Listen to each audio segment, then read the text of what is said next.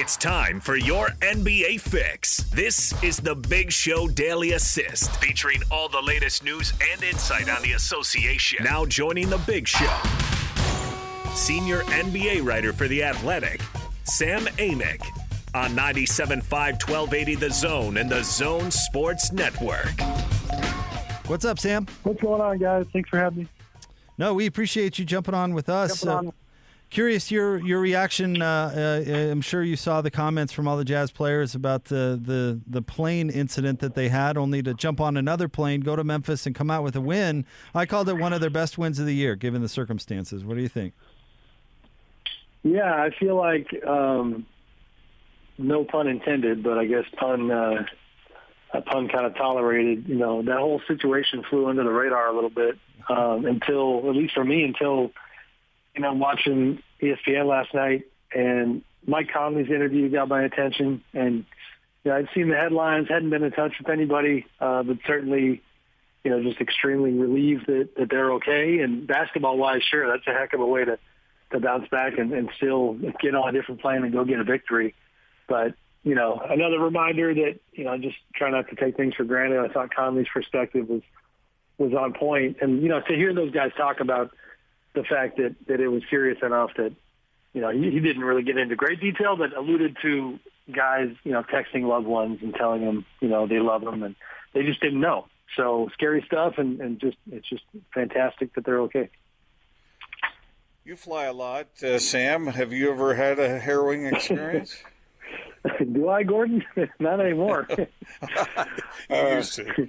yeah, I used to. Um, yeah, in fact, it's it's interesting. Um, I'm trying to think of scary moments. The, the probably one of the scarier ones was actually the only time in my whole career that I flew with an NBA team, where I went on the same plane with the Kings to India um, at the beginning of last season. They were playing the Pacers over there for the preseason, and we had kind of cut a deal with the Kings where we'd pay for our flight, but we would be on their flight. And uh, on the way back, I think it was leaving London. We had a pit stop in London, and um, you know storms and whatnot, and, and we got hit by a lightning bolt, and it was uh, you know it shook the plane. It, it it was enough to have the uh, the pilot get on, and I forget exactly what he said, but his his tone was not all that reassuring. Um, but it's one of those where you you kind of felt the jolt and you look out the window and you saw the flash and you know and, and you feel very vulnerable all of a sudden so you know nothing like this but but i've had a few scares Sam Amick with us here on 97.5 and 1280 The Zone. Uh, Sam, the, the Jazz currently sit at first in the West. They are three up on Phoenix. They are five up on the, the Clippers. Given that they have 20 some odd games left, is there a is there a comfortable lead the way Phoenix is playing these days? I mean, yes and no. No, from a standing standpoint, and maybe I'm just guilty of not doing as much homework on the Suns as I should. I, I need to wake up. I mean, they just they're not going away. You know what I mean?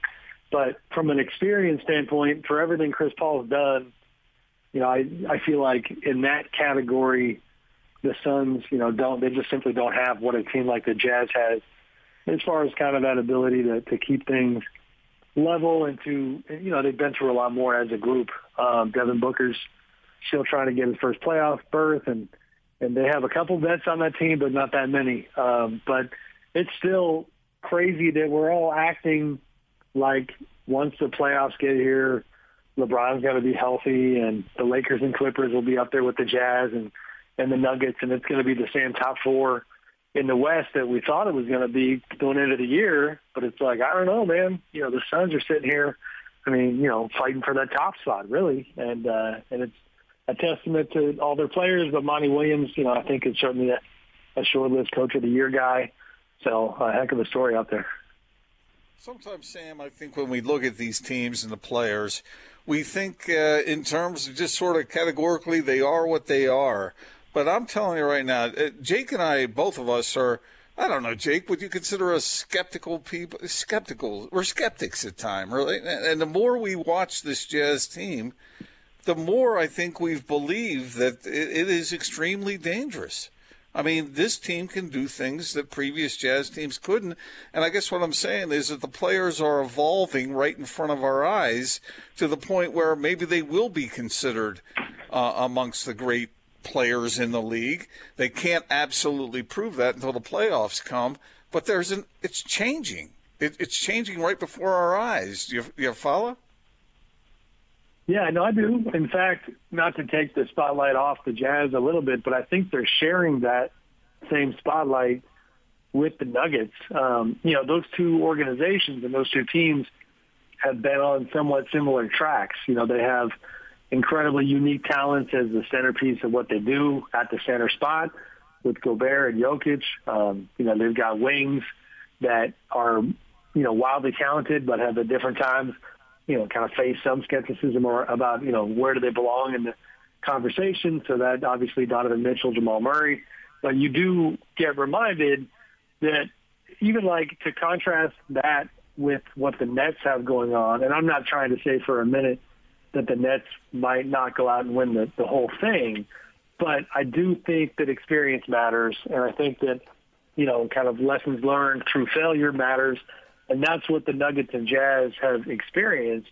Uh, and, and that I'm always a little skeptical of, of super teams, at least in the first year. You know, even with all that talent, a lot of times they get tripped up by the moment, right? Like those playoff moments when you haven't really figured out how you function in each of these scenarios. And so, eh, you know, that little hesitation when it matters most, it could be the difference between a win and a loss. And and Denver and Utah, uh, you know, again, have, have kind of had similar stories there. But the Jazz, you know, I've said it a million times on your guys' show you know, to come out of what happened last year and, and seemingly be stronger and certainly better as a team is, is really impressive stuff.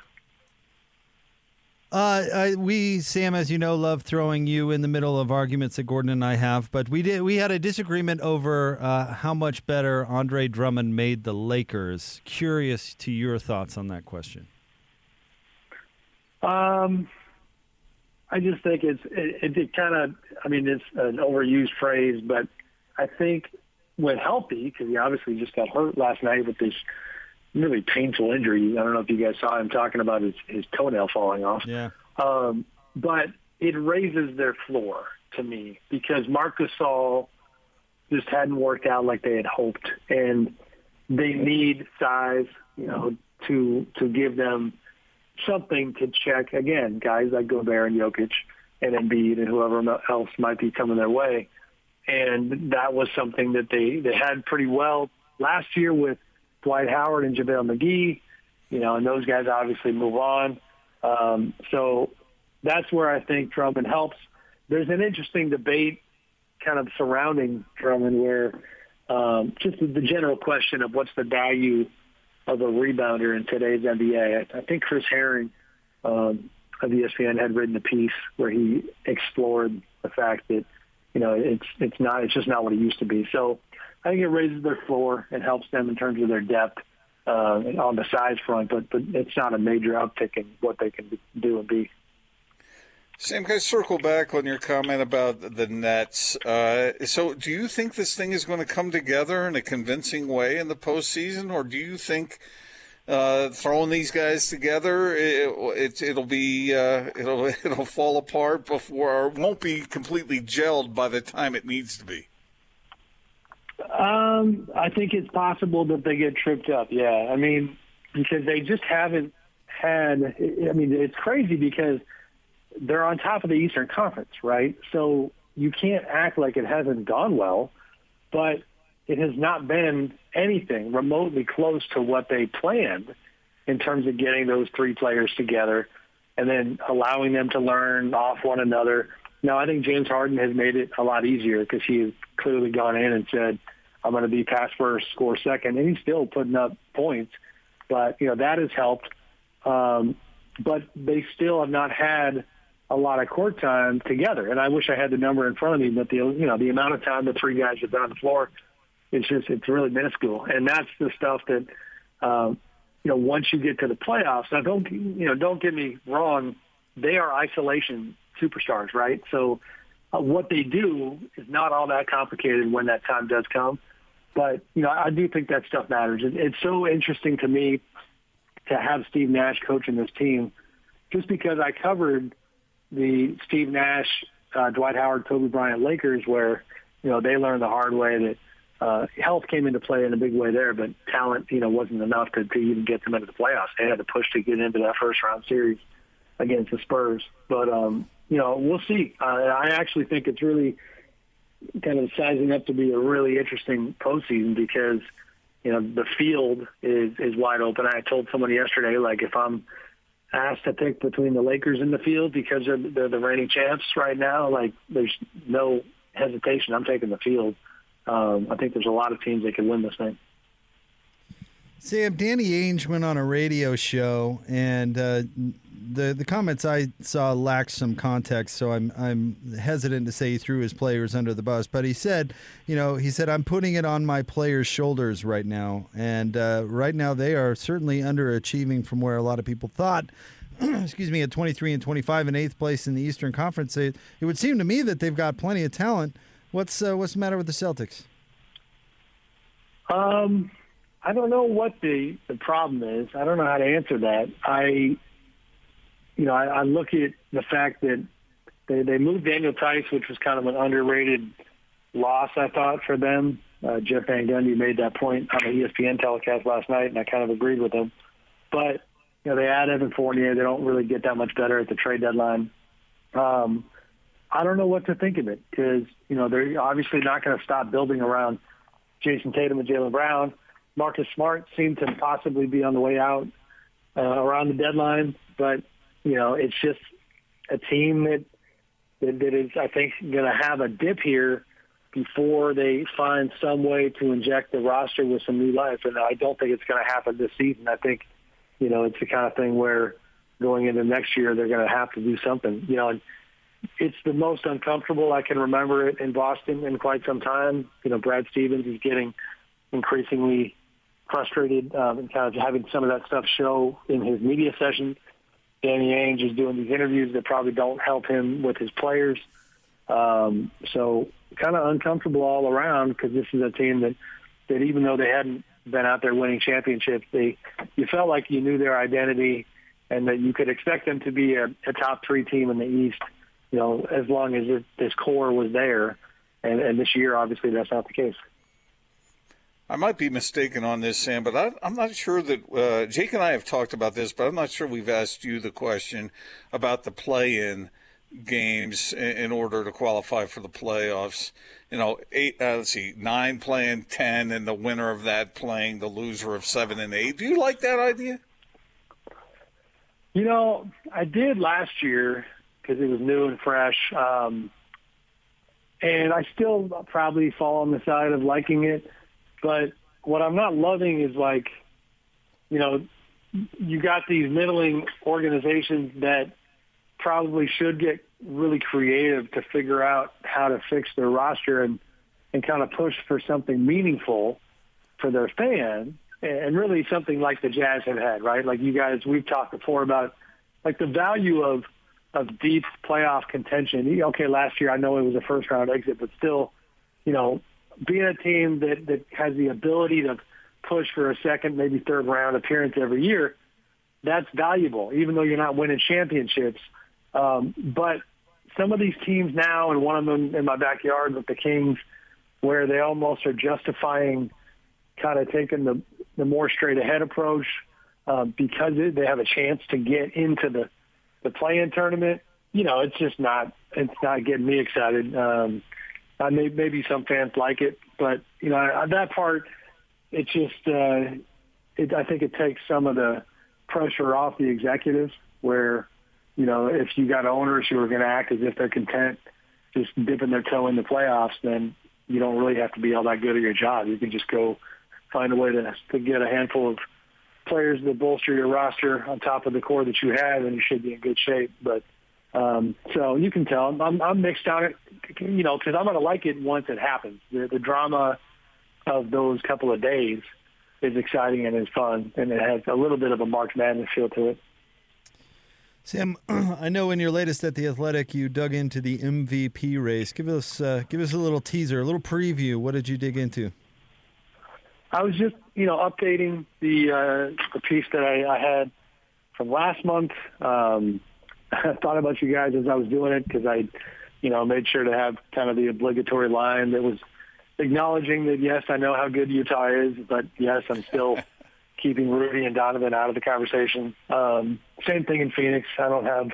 I think the Suns and Jazz are somewhat similar in terms of how deep they are, um, the way they function, and and how it's just different than some of these teams where if you took this one guy off the floor, they would completely crater. Now, you know, that's that's kind of a weak argument to, to phrase it overly simplistically that way, because if you took Rudy off the floor for the Jazz, they'd probably crater, and, and same with Donovan. But um, I have currently got Jokic as the number one guy, and one thing that I, I kind of tweeted how it's not real sexy, but it's a major storyline in my opinion is – this is like the availability MVP award this season, meaning because Embiid got hurt, because LeBron got hurt, because all these different, you know, Steph Curry got hurt, um, all of a sudden it's about, okay, who's been able to, to be on the floor and produce and carry their squad the most. So Jokic has legitimately played every single game this year. Um, Damian Lillard is another guy that I think deserves serious consideration partly because of that. And then Giannis, you know, who I don't ever remember having like an MVP candidate where we almost acted like we were hoping he would go away in the media. Because I think I feel like nobody wants to vote for Giannis because giving him back to back to back puts him in a, in kind of a historical context that I think some people wonder if he's earned. You know, Larry Bird was the last guy to to go back to back to back in the mid '80s, and before that, you're talking about Wilt Chamberlain and players like that. So, but, you know, where I land on Giannis is just I don't know what to do if the Bucks end up being on top of the East and he got the same impact in production and incredible play while playing 95% of the games, you know, that he did the last two years, then I think he's going to be right there in the mix too. Sam, how do you divvy up value in in judging that? How much how much of it is individual and how much of it is the success of the team as the whole? I think it's a combo. Um, you know, I I do certainly take team success into account. I mean, I've got you know in my head I've got a little bit of a threshold. Like I did vote for Westbrook the year where the Thunder were eighth, and that was kind of a hard thing for me to do because that's kind of below my personal threshold in terms of team success, and you know that's why like I updated in today's story. Steph Curry was in there to just tell you kind of where he was at, but it was almost me declaring that like, no, Steph is out. The Warriors are ninth, or tenth, you know, whatever they are. Uh, he got hurt, so he's not in that class anymore this year. Um, the Nuggets are another good example. I told one of their uh, beat writers and a buddy of mine from the Denver Post today, Mike Singer. I was talking to Mike about it. I was like, listen, man, if if the Nuggets have a backslide and they're like, you know, fifth, sixth, seventh, it's going to be tougher to vote for Jokic. It just feels better when you're rewarding an elite team, you know. Um, and again, I know the Jazz fans are throwing their arms up in the air at that comment because that's what the Jazz are right now. But it's a combo. Uh, you know, you try. I, I do look closely at, you know, what happens to the team when the guy's off the floor, and so the, the net rating, on court, off court numbers matter to me. Um, you know, the PER stat that that uh, our John Hollinger invented a long time ago, I think is pretty telling. And Jokic is leading the league right now. Uh, Embiid hasn't played enough to qualify, but he's a close second. So um, with Jokic, though, it's honestly, sorry, Gordon, I'm giving you a long answer. His leadership and the way that he has uh, kind of helped craft their culture out there is on my mind as well because I've heard some really uh, fascinating stories about the way that he dealt with Michael Porter Jr. You know, the way that he, he kind of patiently shepherded Jamal Murray through a frustrating early part of the season. You know, Jokic was the steady guy all the way through, and he's, he's making guys better around him in the way that a point guard typically would. But he's such a great passing big man that he's got a, a pretty unique impact on his teammates too, which I think matters. Sam, thank you very much. As always, we appreciate it, and we'll catch you next Thursday. All right, guys. Be good. Thanks. Back at you, Sam. Thank you. Sam Amick of The Athletic. and uh, check out his latest on uh, the MVP race. And uh, like a lot of people, he obviously thinks very highly of Nikola Jokic. So this is probably a stupid question, Jake, but if the Jazz were to win a title this year, would would would that automatically make Donovan Mitchell or Rudy Gobert a strong candidate to to win the MVP next season? Oh, it certainly raised their profile. Whether So that's how right or not, it certainly would. Yeah. So why why does the Joker get the benefit of the doubt at uh, with the Nuggets being where they are? Um, it does it have more to do with where the Nuggets are or what production he's putting up? Because See, uh, that's and that's why I asked Sam that question because that is isn't that the the real tricky part to making a, a, a judgment there that you feel is sound.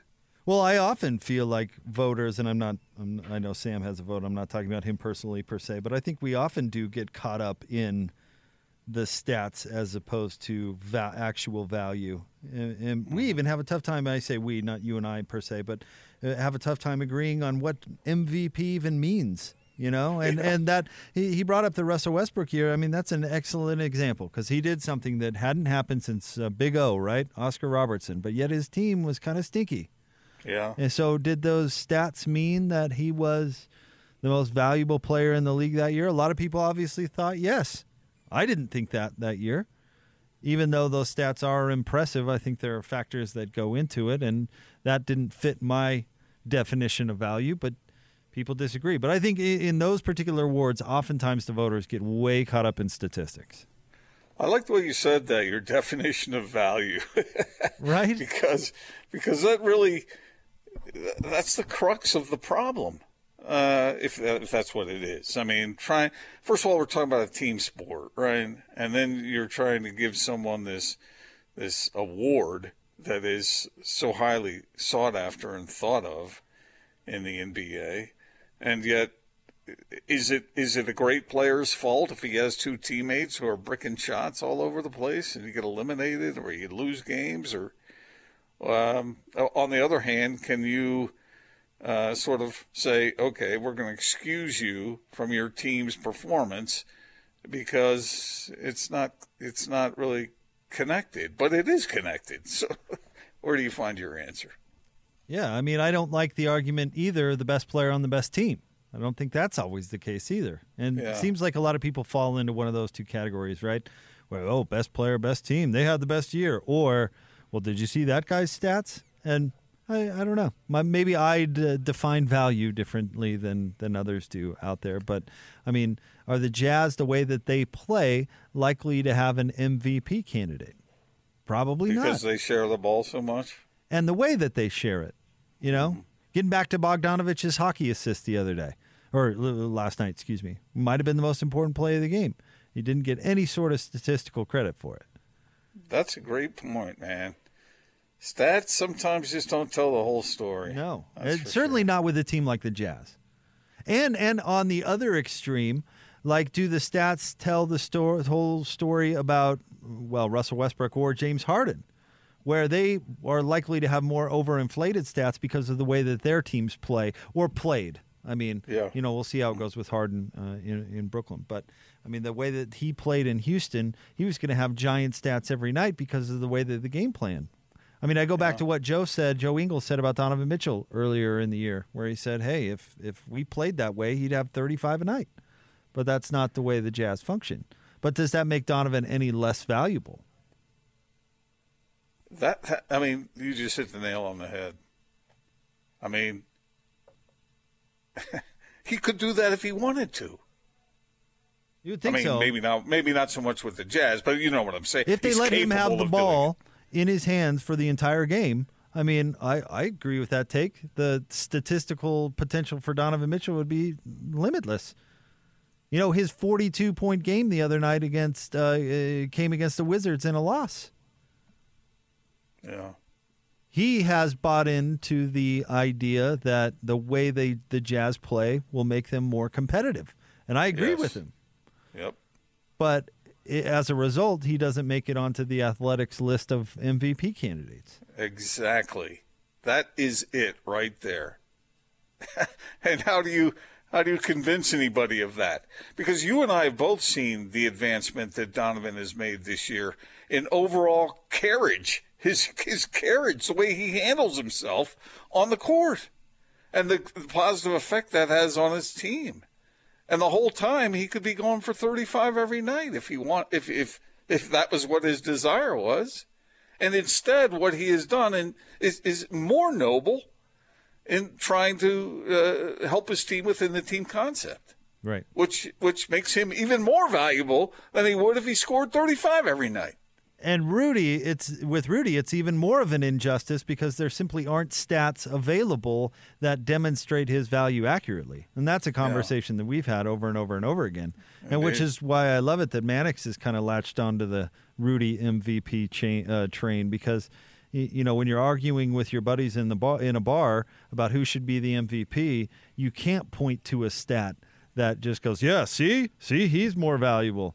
Because again, I mean, they don't count how many times that Dillon Brooks crashes into the lane, uh, wets himself, and then turns around and runs the other way.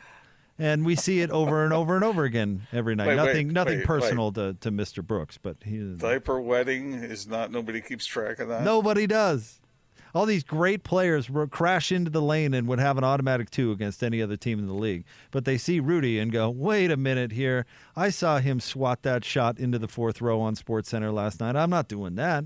Who was it? Who was the dynamic point guard uh, that they played a couple of games ago? that got one shot blocked. Oh, Zach LaVine got his shot blocked in the oh, lane. Yeah. Chicago is coming in town tomorrow night. Got his shot blocked in the lane in the first half. Didn't go to the basket for the rest of the game. And that's one of the better players in the league. How do you measure that? How do you measure that the other team's best weapon refuses to play their game just because he's actually present and on the floor? How do you measure that? Well, I'm telling you right now, if you could cause, say, 10 wet diapers per season, you're an MVP. There you go. We have 10. a standard, everyone. We have the bar. It's been set by Gordon. That's twice as many diapers that Gordon changed. All right, stay tuned. We're way over. We'll get more coming up next. 97.5 and 1280 The Zone.